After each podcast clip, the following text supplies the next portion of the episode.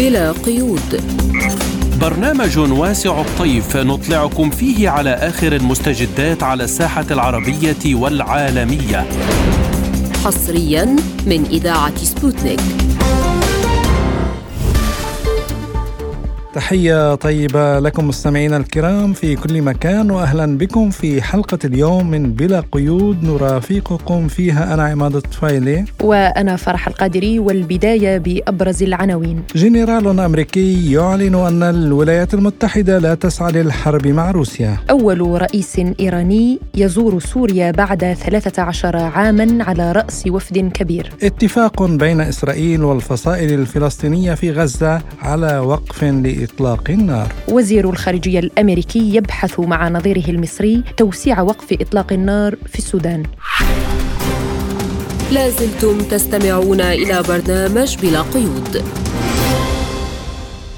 وقبل أن نبدأ الحلقة عودة ميمونة للزميلة فرح من إجازة. شكرا لك زميلي عماد، اشتقنا إلى الميكروفون وإلى برنامج بلا قيود. ونبدأ الحلقة بالأزمة الأوكرانية. صرح رئيس لجنة رؤساء أركان القوات المسلحة الأمريكية مارك ميلي في مقابلة صحفية أن الولايات المتحدة لا تسعى إلى الحرب مع روسيا، لكنها تولي اهتماما لإمكانية تصعيد الصراع في أوكرانيا. ووفقا للجنرال مارك ميلي بأنه من غير المرجح أن ينتهي النزاع في أوكرانيا في العام الجاري ألفين وثلاثة وعشرين. وكما أشار نائب رئيس مجلس الأمن الروسي دمتري ميدفيديف في وقت سابق إلى أنه يمكن لواشنطن أن تنهي النزاع في أوكرانيا بإصبع واحدة، لكن الصقور الأمريكيين في الكونغرس ليسوا مهتمين بذلك.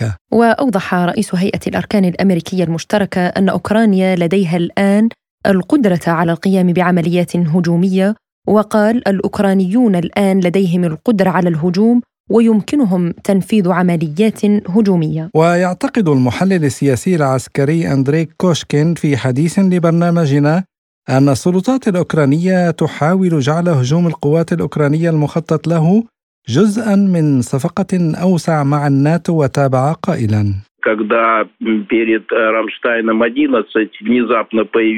ما هو سبب ظهور ستولتنبرغ فجأة في كييف قبل الاجتماع الحادي عشر لمجموعة الاتصال التابعة لحلف شمال الأطلسي بشأن الدفاع عن أوكرانيا في قاعدة رامشتاين الجوية في ألمانيا؟ لقد كان هذا بسبب حاجة القيادة الأوكرانية إلى الالتزام بتنظيم وإجراء هذا الهجوم، وزيلينسكي بدوره لم يبدأ فقط في الابتزاز المباشر، بل بدأ في تنفيذ عناصر من الصفقة بتساؤله عن قبول أوكرانيا في حلف الناتو قبل الموعد المحدد لينظم بعد ذلك هجوما مضادا. وإذا كان هناك ضرورة ملحة للناتو على الهجوم المضاد فليقدم إذن المركبات المدرعة والطيران والذخيرة كما تطلب أوكرانيا، وإلا لن تكتمل المهام. السؤال هنا لماذا يحتاجون إلى قبول مبكر في الناتو؟ يبدو للاختباء خلف ظهور القوات المسلحة لأعضاء آخرين في حلف شمال الأطلسي. نحن نرى أن المساومة قد بدأت، ويحاول زيلينسكي المساومة على كل الوسائل وحتى على نتائج الهجوم الوشي. ووجهة نظري هي أن هذا مجرد عنصر من عناصر المساومة، فالولايات المتحدة وعدت بدبابات أبرامز ولم تفي بوعدها، لذا يطلب الأوكرانيون مقاتلات إف ستة عشر. بدوره يقول بهذا الصدد المحلل السياسي الروسي والدكتور في العلوم السياسية دمتري ييفستافيف: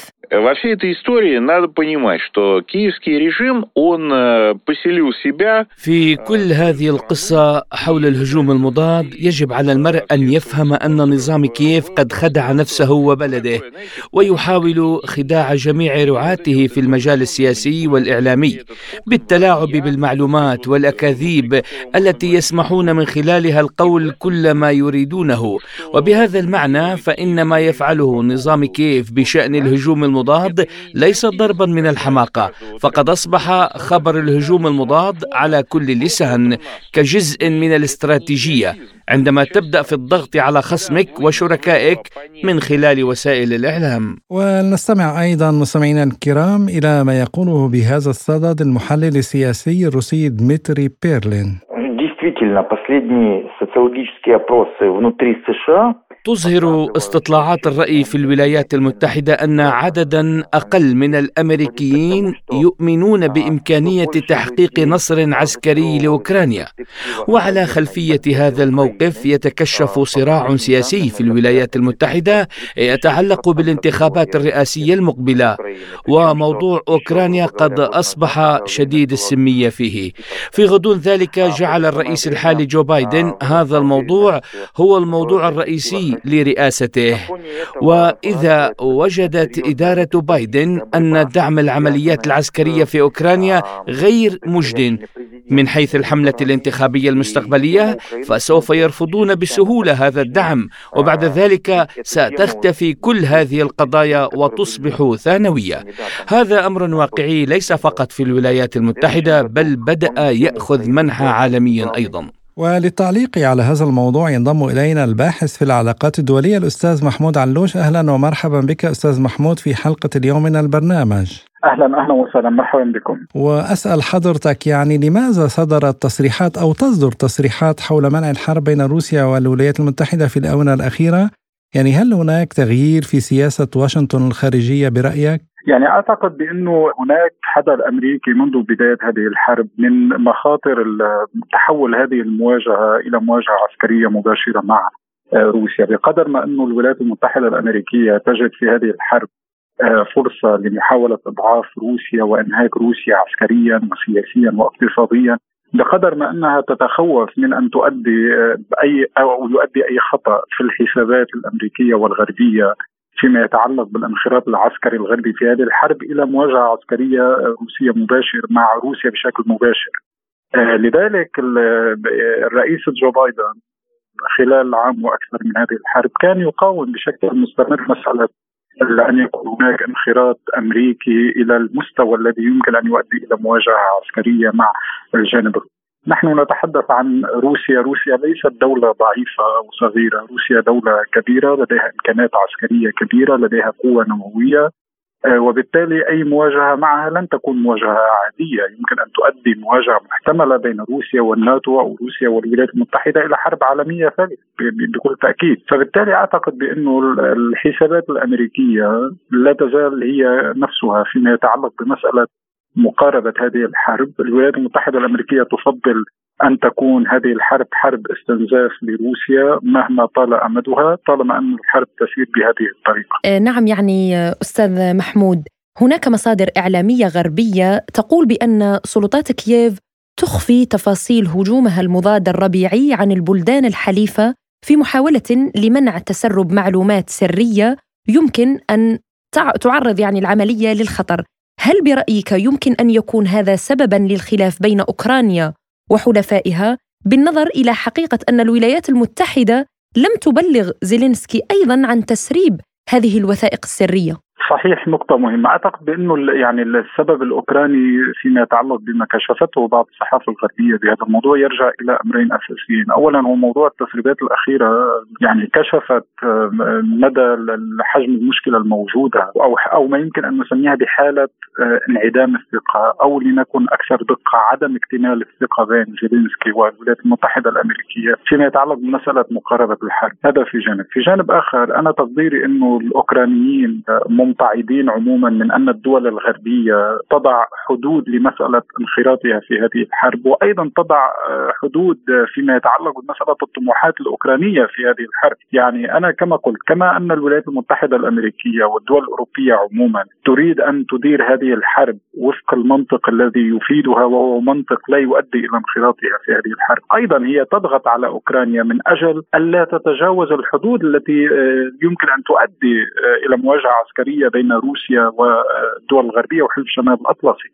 وشاهدنا هذا الأمر في مسألة يعني حتى الأسلحة الأمريكية التي كانت الولايات المتحدة الأمريكية تزود ولا تزال بطبيعة الحال تزود الجيش الأوكراني فيها، كان يجري تعديلات عليها بحيث لا تتمكن أوكرانيا من الاستفادة منها بقدر أكبر ممكن أن يؤدي إلى دفع روسيا إلى الرد على الدول الغربية في هذه. وبالتالي أنا تقديري على أهمية الدعم الغربي لأوكرانيا في هذه الحرب، إلا أن هذا الدعم له حدود. واضح أن هذا الدعم غير مفتوح، الحسابات الغربية تختلف عن الحسابات الأوكرانية بطبيعة الحال. وفيما يتعلق أيضا بهجوم الربيع المضاد، أعتقد بأن حسابات زيلينسكي أو لنقل طموحات زيلينسكي في الأهداف التي يعول عليها من خلال الهجوم المضاد تبقى مختلفة عن الحسابات والطموحات الغربية فيما يتعلق بمقاربة الصراع بشكل أوسع مع روسيا، لأنه كما قلت الهاجس الغربي الأساسي ليس كيفية انتصار أوكرانيا في هذه الحرب، بل كيفية تجنب مواجهة عسكرية مع روسيا. نعم أستاذ محمود، يعني أقر مكتب زيلينسكي بأن كييف غالبا ما تضطر إلى تعديل الأسلحة القديمة للغرب. يعني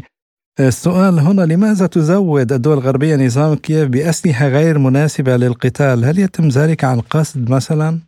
يعني أعتقد بأنه كما قلت الهاجس الأمريكي والهاجس الغربي عموما هو أن لا تلتزم أوكرانيا بالتعهدات التي تقدمها إلى الدول الغربية بعدم استخدام هذه الأسلحة بالشكل الذي يمكن أن يؤدي إلى تصعيد المواجهة مع روسيا. يعني على سبيل المثال بعض الصواريخ التي تقدمها الدول الغربية لأوكرانيا يتم إجراء تعديلات سرية عليها حتى من دون معرفة أوكرانيا، وهذا الأمر يعني ليس سرا كشفته حتى صحيفة وول ستريت جورنال قبل فترة، من أجل أن لا تستطيع أوكرانيا أن تصيب أهداف داخل الأراضي الروسية، لأنه إصابة أهداف أو قصف مناطق في العمق الروسي أو داخل الأراضي الروسية بأسلحة غربية، هذا الأمر يعني أن مواجهة عسكرية حتمية ستكون بين روسيا والولايات المتحدة الأمريكية. الدول الغربية تدرك تماما هذه المسألة، وأنا تقديري أنه ليست لديها ثقة كبيرة بالرئيس زيلينسكي فيما يتعلق بهذه المسألة. وعلينا أيضا أن نذكر مسألة الأزمة سقوط الصاروخ داخل الأراضي البولندية قبل أشهر،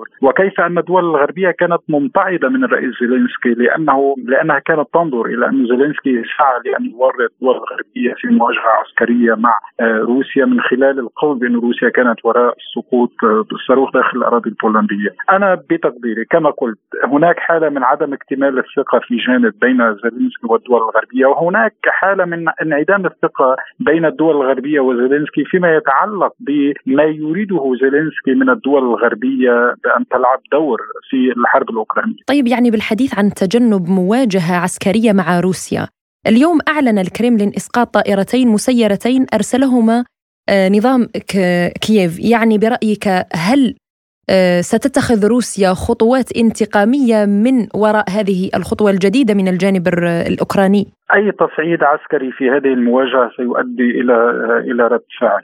أنا تقديري أنه يعني إذا ما حصل هجوم الربيع في الفترة المقبلة، واضح أنه الآن هناك تسخين أو تمهيد من الجانب الأوكراني للهجوم المضاد في الربيع. بطبيعة الحال سنكون أمام مرحلة جديدة من هذه الحرب، هذه المرحلة ستكون أكثر دموية، هذه المرحلة ستكون الحدود أو القيود فيها غير واضحة تماما فيما يتعلق بالخطوط الحمراء التي يمكن أو التي وضعها كل طرف في هذه الحرب. آه هذه هذا التصعيد الذي ينتظرنا على الأبواب في الحرب من المحتمل أن آه يؤدي إلى تسخين أو إلى تصعيد وتيرة التوتر بين روسيا والغرب بشكل أكبر، لأن الدول الغربية الآن آه على عكس الهجمات المضادة السابقة التي قامت بها أوكرانيا، واضح أنه لديها انخراط أكبر في التحضير العسكري الأوكراني لهذا الهجوم، وبالتالي نحن تقديري أمام مرحلة جديدة من هذه الحرب، مرحلة عسكرية لا يمكن التنبؤ برد فعل روسيا أو رد فعل الدول الغربية أو رد فعل أوكرانيا فيما يتعلق بأي حسابات خاطئة يمكن أن تطرأ على مسار هذا الصراع.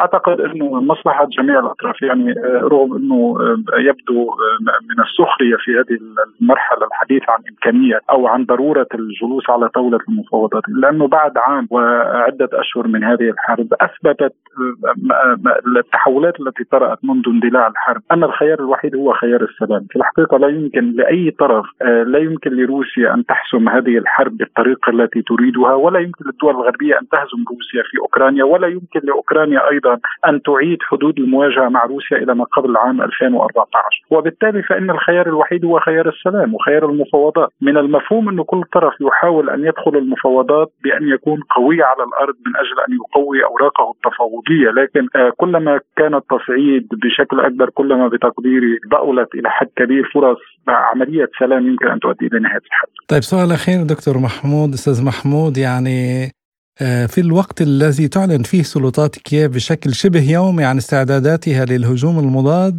يعني تشير التصريحات والتسريبات الغربية إلى تشككهم بإمكانية نجاح هذا الهجوم حتى يعني أنه الحكومة البريطانية لا تخطط لنقل مروحيات أباتشي إلى كييف، يعني تبحث عن توريد صواريخ لا يصل مداها، يعني يتراوح مداها بين من مئة إلى ثلاثمئة كيلومتر، ومركبات مدرعة وغيرها. لكن هل يمكن أن يكون هذا سببا آخر لفشل الهجوم المضاد القادم مثلا؟ نعم، أعتقد أنه في نقطة مهمة جدا. إذا ما أردنا يعني نضع تقييمات مسبقة للهجوم القادم الذي تخطط له أوكرانيا، يمكن الاستناد جزئيا على الهجوم المضاد الذي كانت قد بدأته قبل عدة أشهر، واستطاعت فيه أن تستعيد مدينة خيرسون الجنوبية، لكنها واجهت مشكلة وصعوبة كبيرة في تحقيق مكاسب لا سيما في إقليم دونباس في الشرق. وبدأ روسيا يعني في الشرق استعادت زمام المبادرة على نحو أكبر.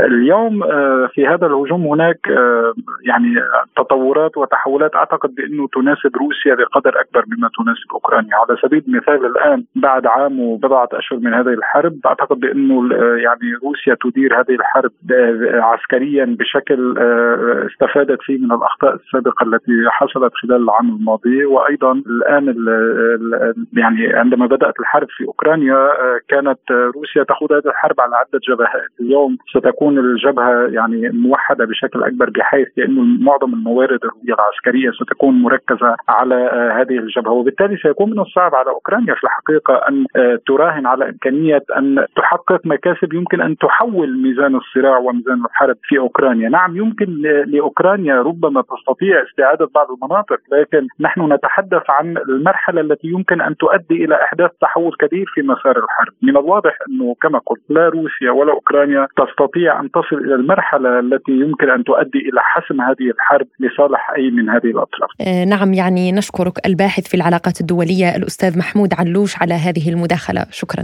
شكرا شكرا. لازلتم تستمعون إلى برنامج بلا قيود. وإلى الملف السوري، حيث يقوم الرئيس الإيراني إبراهيم رئيسي في أول زيارة لرئيس إيراني إلى سوريا بعد ثلاثة عشر عاماً على رأس وفد سياسي واقتصادي رفيع المستوى، تلبية لدعوة رسمية من نظيره السوري بشار الأسد. وتأتي الزيارة في الوقت الذي تغير اتجاه بوصلة معظم الدول العربية نحو سوريا، وباتت تحاول إعادة العلاقات معها عبر مختلف الطرق، من الإجراءات الدبلوماسية لإعادة فتح السفارات إلى التمهيد لعودة دمشق إلى الجامعة العربية. وأيضاً تأتي الزيارة عقب جو المصالحات في المنطقة، والذي على رأسه المصالحة الإيرانية السعودية والسعودية السورية، والحديث عن تراجع وانحسار الحضور الأمريكي في المنطقة لصالح التعاون البيني بين دولها، وكذلك في وقت تتزايد فيه الاعتداءات الجوية الإسرائيلية على مواقع سورية. وتقول إسرائيل أنها تحوي عناصر أو أسلحة أو مصالح إيرانية.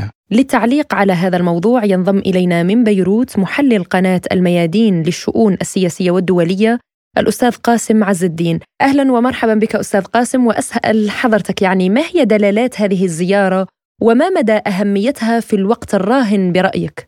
يعني بغض النظر عن الصلة بين بين البلدين يعني سوريا وإيران، الزيارة أهميتها بالمتغيرات الإقليمية والمتغيرات الدولية، هذا أهميتها. يعني وما يحدث في الإقليم في المنطقة والتطبيع السعودي الإيراني هو حافز أساسي لناحية أنه أصبح المجال متاح لإعادة البناء.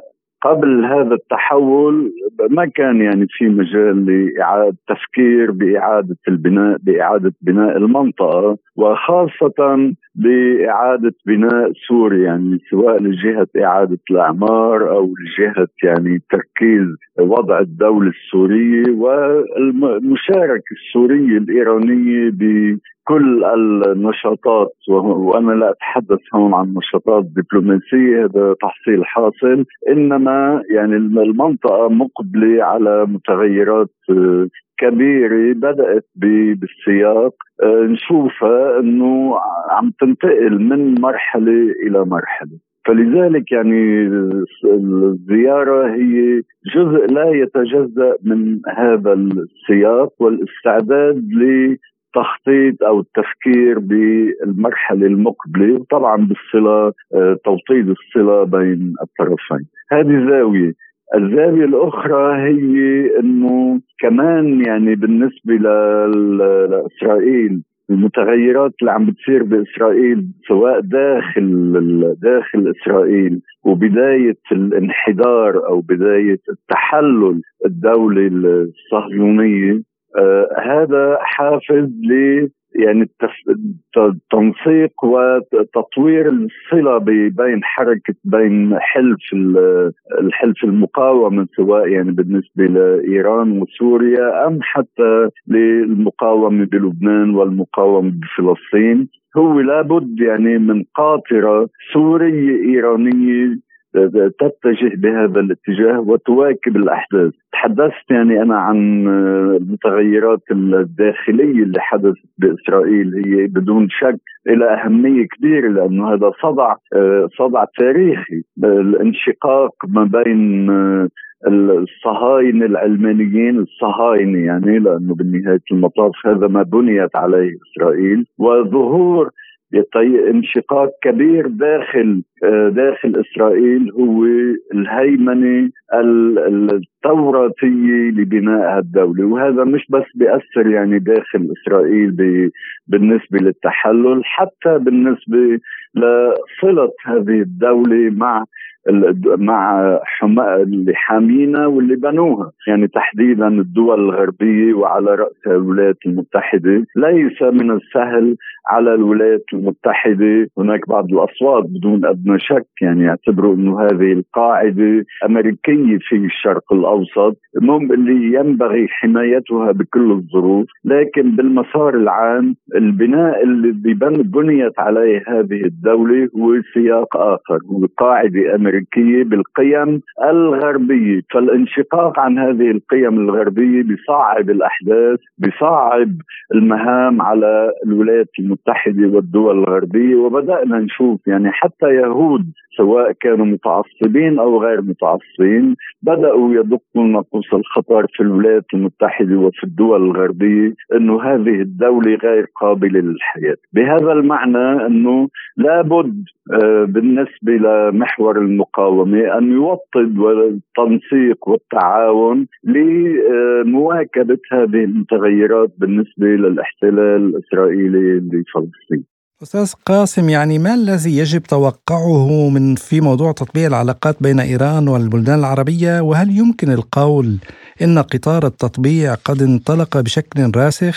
يعني فينا نقول أنه هو مسار هو مسار بدون أدنى شك، بس أهمية هالمسار هو الانتقال من مسار كان يعني على بشكل خاص يعني من ألفين وإحدى عشر لحد الآن هو مسار تخريب وتدمير، إلى بداية مسار آخر هو إعادة البناء وتكثيف الجهود المشتركة بال يعني بأطراف متفاوتة لإعادة البناء واستقرار المنطقة بسياسات أخرى. طيب، يعني بالنسبة لرد فعل الغرب سواء بالنسبة لتطبيع إيران لعلاقاتها مع الدول العربية أو بالنسبة للزيارة الحالية بالطبع تثير الاهتمام، هل يمكن توقع فرض عقوبات جديدة على طهران ودمشق؟ مسألة العقوبات الغربية ضد دمشق وضد طهران ما إلى علاقة مباشرة بتوطيد التعاون والتنسيق بين طهران وإيران ودمشق أو بالنسبة للدول العربية. السؤال الأساسي إنه ما الذي دفع الدول العربية لطي صفحة التخريب والتبعية المطلقة للولايات المتحدة وتخريب تخريب المنطقة سواء بسوريا أو حتى أبعد من سوريا، يعني فينا نحكي باليمن وما يحدث الآن بالسودان وحتى بليبيا، يعني كل المنطقة جرى تخريبها بشكل مباشر عبر الدول العربية وأتباعهم. لكن الأوركسترا ومهندس الأوركسترا هو الولايات المتحدة والدول الغربية ومجتمعهم الدولي. ما الذي دفع يعني أنه هذه الدول العربية أن تطوي هذه الصفحة وتبدأ مسار آخر؟ الذي دفعه هو بالضبط أنه الدول الغربية أو المراهنات على الدول الغربية وخاصة على الولايات المتحدة لم بإمكان الدول العربية، عم نحكي عن السعودية بشكل خاص، لم يعد السعودية بإمكانها أن تراهن على الاتفاق القديم روزفلت الملك عبد العزيز انه الحمايه مقابل النفط. هذا انتهى انتهى من عبر اوباما بالبدايه ورجع عبر ترامب نفسه، رغم انه السعوديه قدمت لترامب يعني مليارات الدولارات على امل انه يعني يحمي مصالح السعوديه، لكن بنهايه المطاف حتى ترامب نفسه كان كان بده يحمي بالدرجه الاولى إسرائيل، القاعدة الأمريكية بالشرق الأوسط اللي هي إسرائيل، وعلى حساب الدول العربية، بدليل أنه ترامب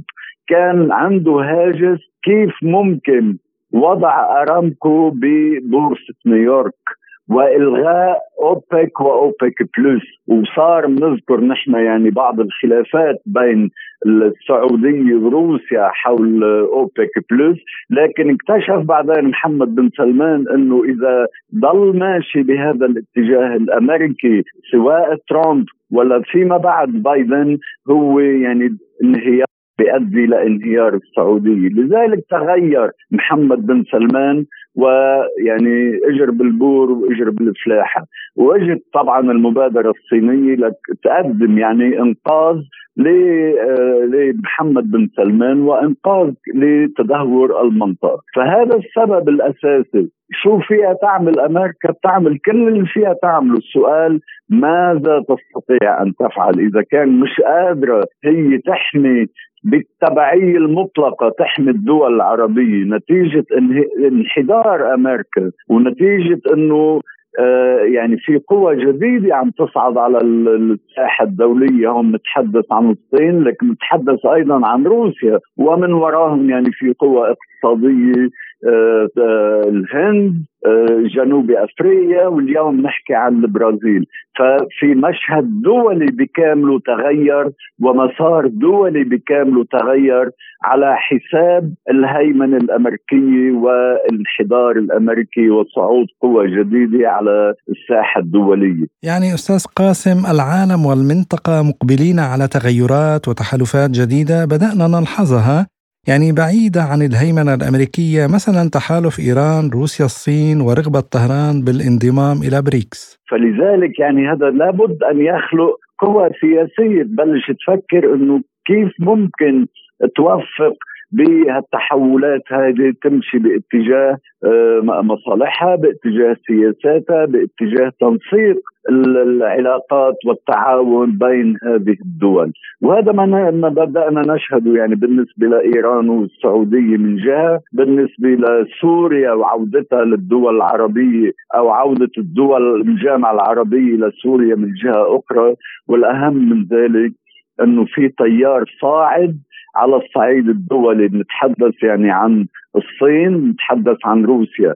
الصين صعود اقتصادي كبير هائل آه يعني لم يبلغ حتى الآن يعني تباشير المتغيرات السياسية، لكن بالنسبة لروسيا حتى لو أراد أنه ترجع إلى ما قبل حرب أوكرانيا لن لن يكون بمقدورها لأنه فات القطار.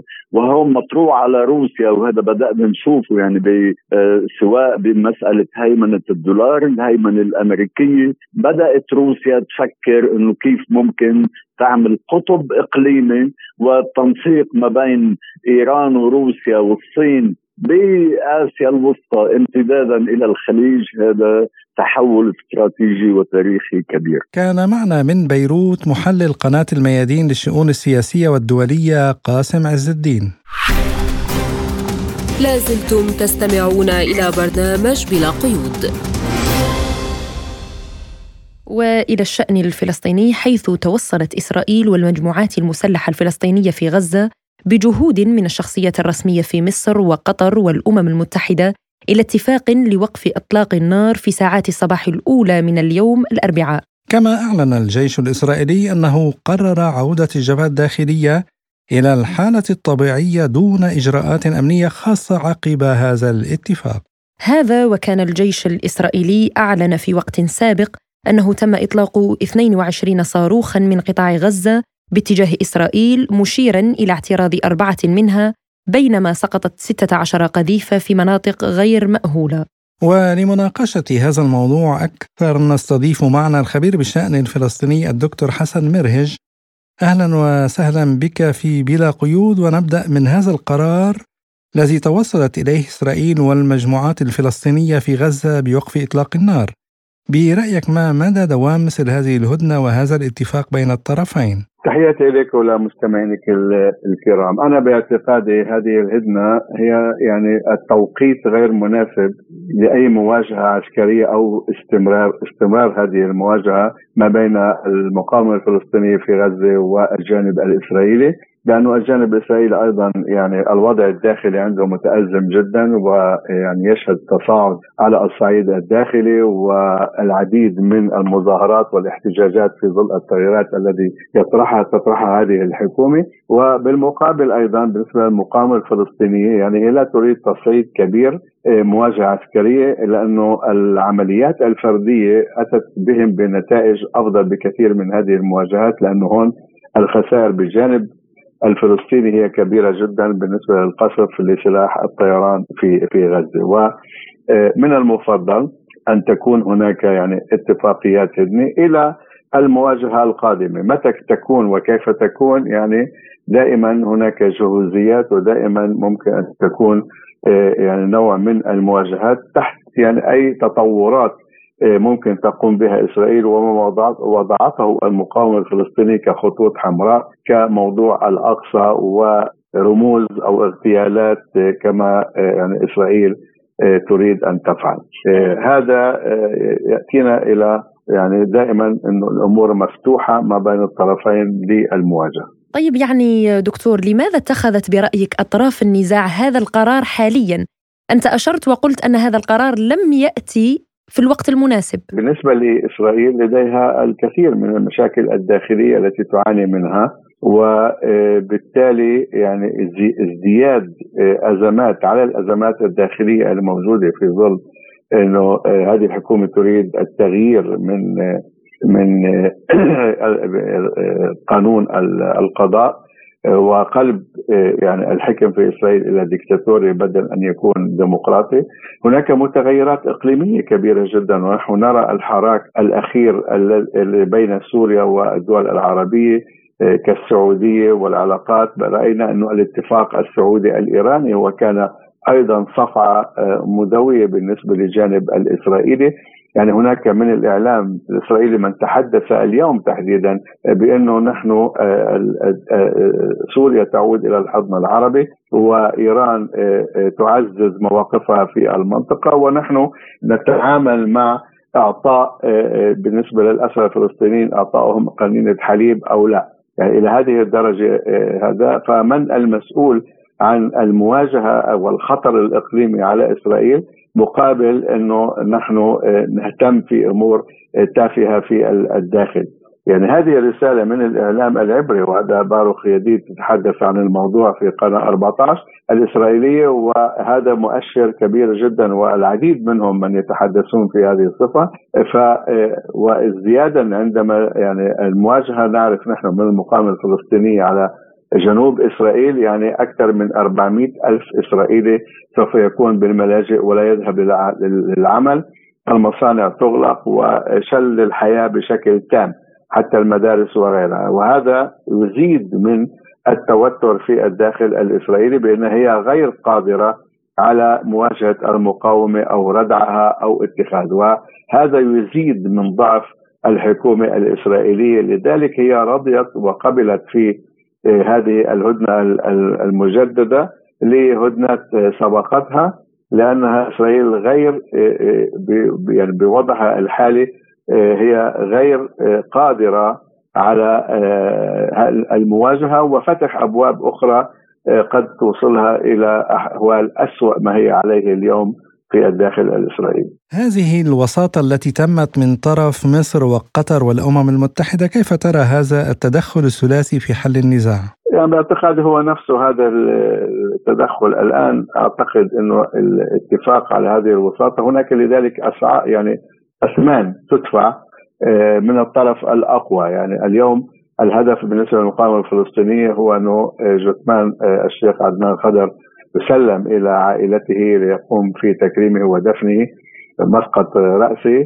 ولربما هناك أمور أخرى تسهيلات قد توعدت بها إسرائيل مقابل هذه الهدنة، ولكن لا يعلن عن ذلك، ودائما ما تتم الأمور بشكل هادئ ودون أن يصل إلى الإعلام أو تصريحات إعلامية أو يصرح عن ما يتفق عليه.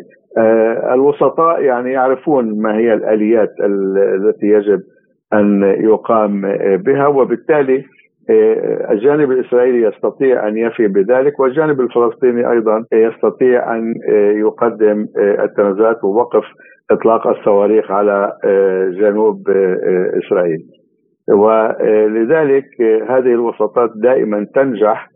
طبعا أيضا ربما هناك من الوسطاء نفسهم ما يقدمون تسهيلات أو يقدمون بعد دعينا نقول المغريات التي لربما بأمورها الطبيعية يصعب الحصول عليها، وبالتالي في مثل هذه الظروف كل يعني يستعد إلى قطف الثمار عدا الأهداف الرئيسية لذلك. ولذلك نرى أنه هذه الوساطات سرعان ما يتم إنجازها والموافقة عليها. برأيك يعني كيف ستؤثر على تطور الوضع في المنطقة، خصوصاً وكما ذكرت حضرتك جريمة اغتيال الأسير خضر عدنان؟ يعني باعتقادي الآن لن لن يكون لديها أي أي تأثير بشكل مباشر. لربما التأثير القادم هو يكون على لربما هناك عمليات قد تقوم بها المقاومة الفلسطينية في منطقة الضفة، ولكن من ناحية منطقة غزة والمقاومة الموجودة في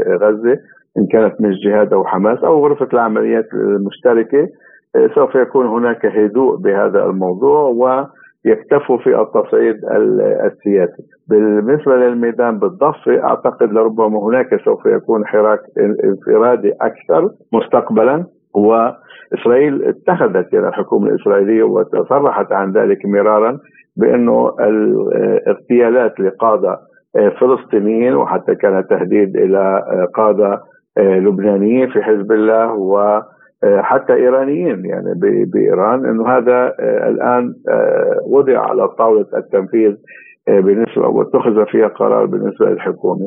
طبعا إسرائيل سوف يعني عليها أن تعرف بأنه أي قيام مثل هذا العمل هناك سوف يكون مقابل كل فعل سوف يكون رد فعل من المعتدى عليه، وهذا شيء واضح. إلى ما تؤول إليه الأمور لاحقا حقيقة لا نستطيع أن نتنبأ، ولكن بما أنه هناك موازين الردع صارت أصبحت متوازية نوعا ما، وقوة إسرائيل فقدت من قوة ردعها بالإضافة إلى أوضاعها الداخلية، أعتقد أنه هذه الأمور سوف تؤجل إلى فترات زمنية طويلة إلى أن يعاد الاستقرار إلى الداخل الإسرائيلي وخاصة الصعيد الحكومي والبرلمان. الخبير في الشأن الفلسطيني الدكتور حسن مرهي، شكرا جزيلا على هذه المداخلة. لازلتم تستمعون إلى برنامج بلا قيود. وإلى تطورات الأوضاع في السودان، أعلنت وزارة الخارجية الأمريكية أن الوزير أنتوني بلينكن اتصل بنظيره المصري سامح شكري وبحثا تمديد وتوسيع وقف إطلاق النار في السودان. من جانبه قال الأمين العام لجامعة الدول العربية أحمد أبول غيت إنه قد يحصل وقف إطلاق النار في الخرطوم خلال أسبوع أو أسبوعين، وأنه اقترح على الأمين العام للأمم المتحدة أنطونيو غوتيريش دعوة ثلاثية مع الاتحاد الإفريقي لتهدئة الأوضاع ووقف إطلاق النار. وأكد كذلك أن خسائر الصراع الدائر بين الجيش وقوات الدعم السريع في السودان كبيرة على المجتمع السوداني، وأن الصراع خطير أيضاً على الإقليم المحيط بالسودان. هذا وقد كشفت وزارة خارجية جنوب السودان أن قائد الجيش السوداني عبد الفتاح البرهان وقائد قوات الدعم السريع محمد حمدان دقلو وافقا من حيث المبدأ على هدنة لمدة سبعة أيام تبدأ يوم غد الخميس. وللحديث أكثر حول هذا الموضوع ينضم إلينا من الخرطوم المحلل السياسي الأستاذ طلال طه سليمان. أهلا وسهلا بك، ونبدأ من هذه الوساطة المصرية. يعني كيف ترى الدور المصري في هذه الهدنة؟ هل هذا يعني أن مصر تستطيع التوسط بأمان بين أطراف النزاع حالياً؟ إذا نظرنا للمشكلة السوداني السوداني أو الصراع بين الجنرالين المتحالفين اللي كانوا متحالفين والآن أصبحوا أعداء، فنرى إنه كل جانب بيحاول الآن إيصاء يعني تطويل أمد المعركة حتى يحقق نصر يجعله في موقف أفضل عند الجلوس للتفاوض، بما يعني أن كلا الجانبين الآن لا يبدي استعداد حقيقي للجلوس لطاولة المفاوضات، على الرغم من التصريحات اللي بتصدر في الإعلام وإن هم يعني مستعدين للتفاوض وإن الهدنة يتم تمديدها، والآن نسمع كلام عن الهدنة يتم تمديدها لسبعة أيام، لكن لا مش لنا أي إرادة حقيقية للجلوس للتفاوض. وهنا يمكن النظر إلى الدور المصري والدور الأمريكي. معروف أن مصر لها أدوار كبيرة في السودان ولها علاقات قوية خاصة مع جانب الجيش، للعلاقات الممتدة بين مصر والسودان و... وعلاقات الجيش المصري بالجيش السوداني. فضلا عن ذلك بالتأكيد الخارجية الأمريكية أو الإدارة الأمريكية لها القدرة ولها الإمكانية في الضغط على الجانبين. يمكن أن نقرأ التدخل المصري من جانب آخر بأن مصر يمكنها أن تستخدم علاقاتها مع الجيش لإقناع قادة الجيش بالجلوس إلى طاولة المفاوضات. من الجانب الآخر يمكن أن نقرأ التنسيق المصري الأمريكي للضغط على حميدتي للجلوس إلى طاولة المفاوضات، لكن هذا لن يؤتي أي نتائج حقيقية ما لم يكن هناك إرادة حقيقية من الطرفين المتحاربين. هل برأيك من الممكن أن يتحقق وقف إطلاق النار في غضون أسبوعين كما قال الأمين العام للجامعة العربية؟ نتمنى أن لا يطول، ولكن معطيات الواقع تقول أن ليس هناك استعداد حقيقي حاليا. اليوم أعلن الجيش أنه آه سيمدد الهدنة إلى سبعة أيام، لكن تابعنا تصريحات قادة الدعم السريع بأنهم لم يوافقوا على هذه الهدنة حتى الآن، بما يعني أن كل طرف حتى الآن ما زال لديه الأمل في تحقيق نصر نصر يضعه في موقف أفضل. إما أن يحصل نصر لأحد الطرفين يضعه في موقف أفضل عند الجلوس إلى طاولة المفاوضات، أو يحصل نوع من التعب أو الإرهاق لكلا القوتين. على صعيد آخر يمكن أن أو يمكننا القول أن هذه المبادرات أو هذه الوساطات حتى الآن لم تستخدم قروض ضغط حقيقية على كلا الطرفين، بمعنى لم تستخدم الإدارة الأمريكية حتى الآن قروض ضغط حقيقية، ولا ومن المؤكد أنها تمتلك قروض ضغط حقيقية على كلا الطرفين. ما زالت حتى الآن هذه المبادرات وهذه الوساطات في خانة الدبلوماسية وفي خانة الرجاء وفي خانة المطالبات. طيب يعني من المستفيد من هذا النزاع؟ لا أحد مستفيد، لا أحد يمكنه أن يجني ثمار حرب، الكل خاسر. حتى ولو كان أحد الطرفين انتصر نصرا ساحقا فهو خاسر في النهاية. الجيش خسر كثيرا من معداته، خسر كثيرا من جنوده، المواطنون السودانيون خسروا كثيرا من الأرواح، وكذلك الدعم السريع. ما يعني أن ليس هناك رابح إلا إذا كانت هناك جهات تريد العبث بكل المنطقة، لأن انهيار السودان يعني انهيار دولة بأربعين مليون مواطن بمساحة شاسعة بحدود مفتوحة على ثمانية دول، ما يعني انهيار كامل للإقليم. فلا يمكن أن يسمح المجتمع الدولي بانهيار هذا هذا البلد، لأن تأثيراته لن تمتد على إلى المحيط الإقليمي فقط، بل ستمتد إلى العالم. سنشهد موجات هجرة، سنشهد موجات لاجئين، سنشهد معسكرات، سنشهد حرب أهلية لن لا يمكن إخمادها بسهولة. والمجتمع السوداني مجتمع متعدد الأعراق ومتعدد القبائل، إن اشتعلت الحرب الأهلية فلا يمكن إخمادها بسهولة. يعني بالحديث عن تداعيات هذا الصراع، خلال أسبوعين فقط نزح أكثر من ثلاثمئة ألف شخص داخليا في السودان. يعني كيف تنوي السلطات السودانية حل هذه المشكلة؟ إن لم يتوقف القتال لا أحد يمكنه أن يعيش هذه المشكلة. إن لم يتوقف الصراع بين الجنرالين والجلوس إلى طاولة المفاوضات والسماح لسياسة الدولة بالعمل والسماح للمنظمات الدولية بالعمل، فلن يكون هناك حل. بل بالعكس، الآن الصراع أو المعارك متركزة في العاصمة الخرطوم وبعض ولايات قرب السودان في دارفور. إن استمرت أمد هذه الحرب يمكن أن تدخل عدة ولايات أخرى، ويمكن أن تدخل عدة أقاليم أخرى، ويمكن أن تدخل عدة جيوش أخرى. والسودان به حركات كثيرة مسلحة تمتلك جيوش، ونحمد الله أنها الآن ما زالت تأخذ مكان قصي كطرف محايد لم تتدخل.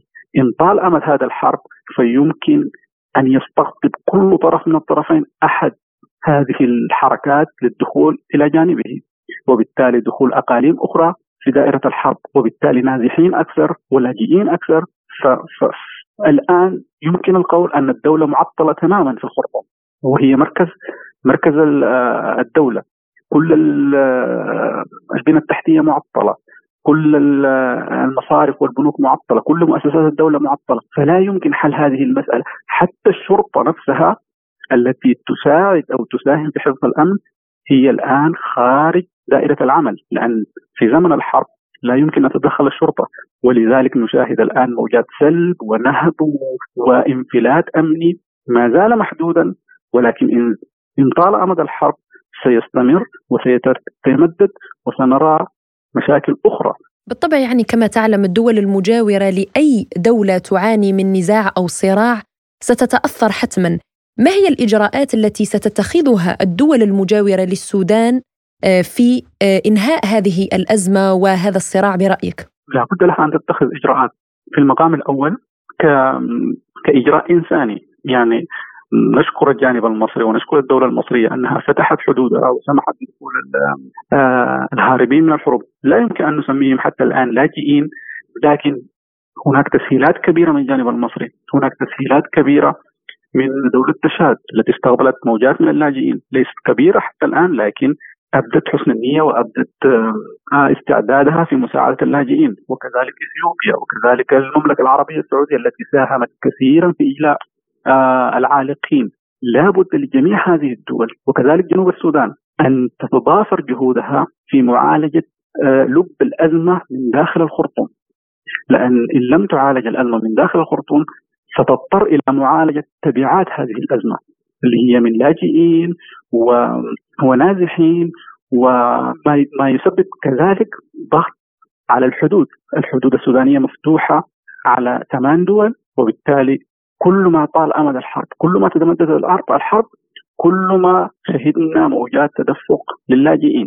لا يمكن لهذه الدول حاليا أن تتدخل كما ذكرت بشكل عسكري أو لحفظ الأمن، هذا غير وارد حاليا، لأن تدخل أي دولة من دول الجوار عسكريا في السودان يعني انفجار الأوضاع تماما، لأن تدخل دولة من هنا سيعني تدخل دولة أخرى من الجانب الآخر، وهذا ما لا نرجوه ولا نتمناه. نشكرك المحلل السياسي الأستاذ طلال طه سليمان، كنت معنا من الخرطوم على هذه المداخلة. لازلتم تستمعون إلى برنامج بلا قيود. وإلى الملف التونسي، حيث وقع كل من الصندوق العربي للإنماء والحكومة التونسية اتفاقية تموين تحصل من خلالها تونس على ستة عشر مليون دينار كويتي، أي ما يعادل نحو مئة وسبعة وخمسين مليون دينار تونسي للمساهمة في عدة مشاريع. ويأتي من بين المشاريع المستهدفة إنجاز وتأهيل الطرق المصنفة بكل من باجة وجندوبة والكاف ونابل، إضافة إلى اتفاقية هبة بقيمة ثلاثة ملايين دينار تونسي ستخصص للمساهمة في اقتناء تجهيزات ومعدات طبية لصالح وزارة الصحة التونسية. وللحديث عن هذا الموضوع تنضم إلينا عبر الهاتف من تونس الخبيرة الاقتصادية الدكتورة جنات بن عبدالله. أهلا بك دكتورة في برنامجنا اليوم. يعني بداية، ماذا تعني هذه الاتفاقية وكيف يمكن أن تسهم بالحد من البطالة وإيجاد فرص عمل للشباب في تونس، لا سيما في هذه الأزمة الاقتصادية الضائقة في تونس؟ لربما يعني إذا نظرنا إلى طبيعة المشاريع التي سيمولها الصندوق العربي للإنماء، هذه المشاريع تنقسم إلى جزئين. جزء سيوجه يعني لتأهيل الطرق المصنفة بأربع ولايات هي أيضا تعاني من بطالة عالية، وهي كل من باجة وجندوبة والكاف ونابل. وهناك أيضا هبة بثلاثة مليون دينار ستوجه لاقتناء تجهيزات ومعدات طبية لصالح وزارة الصحة. بالنسبة للهبة نعم نعرف أن اقتناء التجهيزات هي لتعزيز حاجيات وزارة الصحة من هذه المعدات، وبما سيساهم أيضا في تخفيف معاناة التونسي عندما يتوجه إلى الصحة إلى يعني المستشفيات العمومية.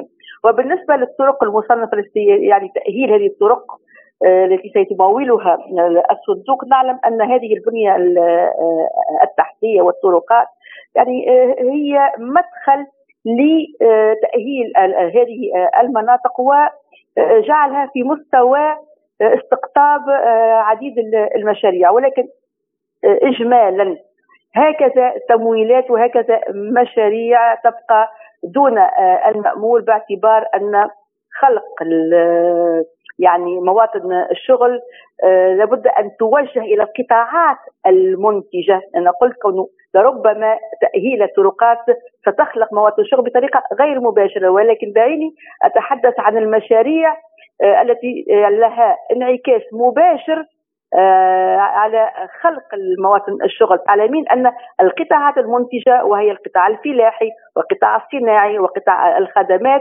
كلها قطاعات هشة في تونس وفي حاجة إلى وقوف الدولة إلى جانبها. وعندما أقول وقوف الدولة أي تدخل الدولة في اتجاه توفير التمويل البنكي أو التمويل الخارجي. ولكن كما تلاحظين أن طبيعة هذا التمويل من قبل الصندوق العربي للإنماء لن يكون له يعني انعكاس مباشر على خلق مواطن الشغل. واليوم تونس تعاني حالة جفاف، بما يعني أن اليوم معاناة الفلاح والمربي في تونس قد تضاعفت، و هناك صيحات فزع في هذا القطاع بأن باعتبار أن هذا القطاع اليوم يشهد خروج وتخلي عديد الفلاحين والمربين عن نشاطهم باعتبار شح أموال وأيضا حالة الجفاف التي تعاني منها البلاد. هذا حال الزراعة، ماذا عن الصناعة سيدتي؟ أيضا بالنسبة للقطاع الصناعي نحن اليوم في حاجة إلى وقوف الدولة إلى جانب القطاع وتشجيع المبادرة الخاصة في مجال الصناعي، وهذا يتطلب أيضا تمويلا من قبل البنوك التونسية أو حتى يعني المؤسسات المالية العربية، وهذا لا يتم إلا أيضا بتدخل الدولة من خلال توجيه هكذا تمويلات ومن خلال وضع استراتيجيات وبرامج وخطط يعني قادرة على استقطاب يعني الباعثين الشبان و يعني إدخال ديناميكية في هذا القطاع. أيضا قطاع الخدمات هو أيضا قطاع هش في تونس. وإجمالا إجمالا حكومة قيس سعيد لا يعنيها خلق مواطن الشغل بقدر ما يعنيها الحصول على تمويل من الخارج للضغط على عجز الميزانية. وبكل أسف هذه الحكومة هاجسها الأول هو الضغط على عجز الميزانية وتقليص والضغط على النفقات، بما يسمح لها بتوفير الاعتمادات اللازمة لتأمين خدمة الدين.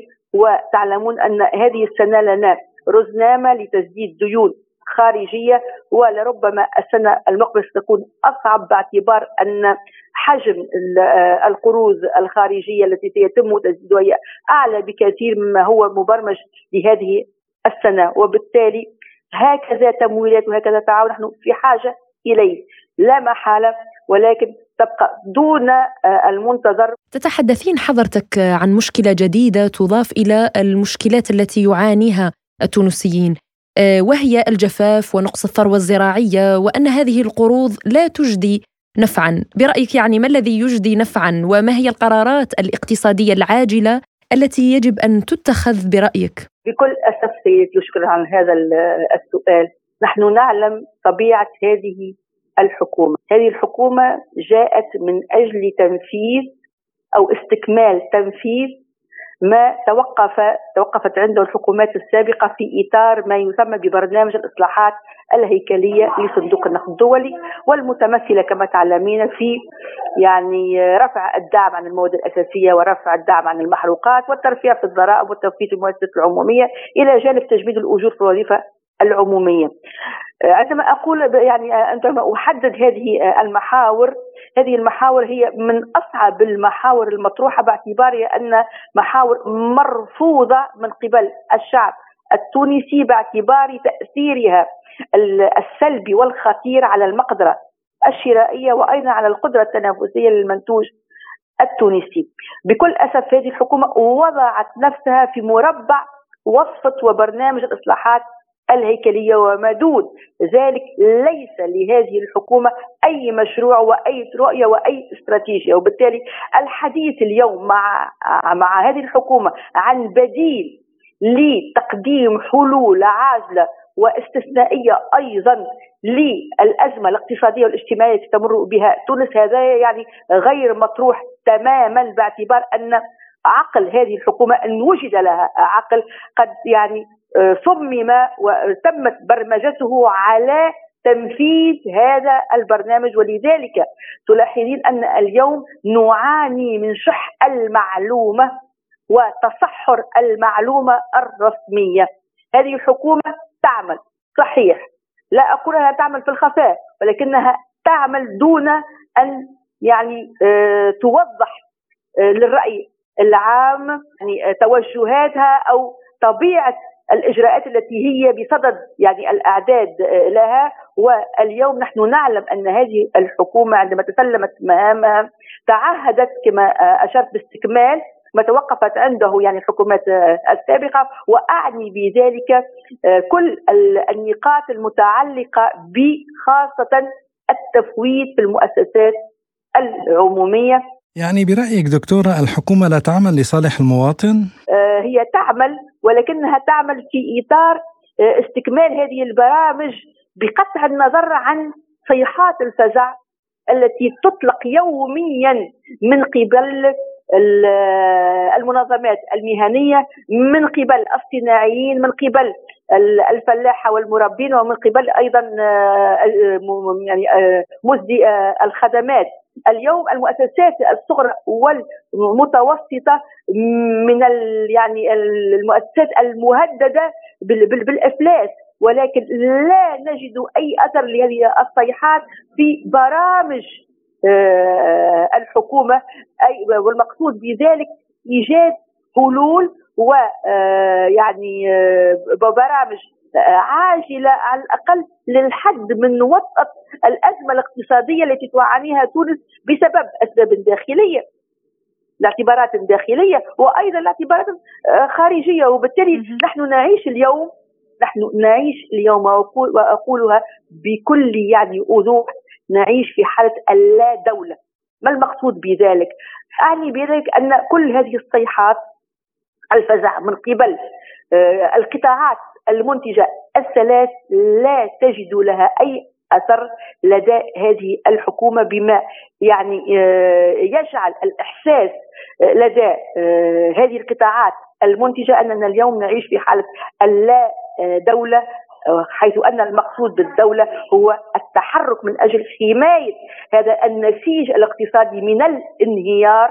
وبالتالي اليوم هرولت هذه الحكومة للحصول على قرض على حساب يعني تطلعات ولا حساب المطالب العاجلة للقطاعات المنتجة في تونس لن يكون له يعني إلا أثر سلبي. الخبيرة الاقتصادية الدكتورة جنات بن عبدالله، شكرا لك على هذه المداخلة، كنت معنا من تونس.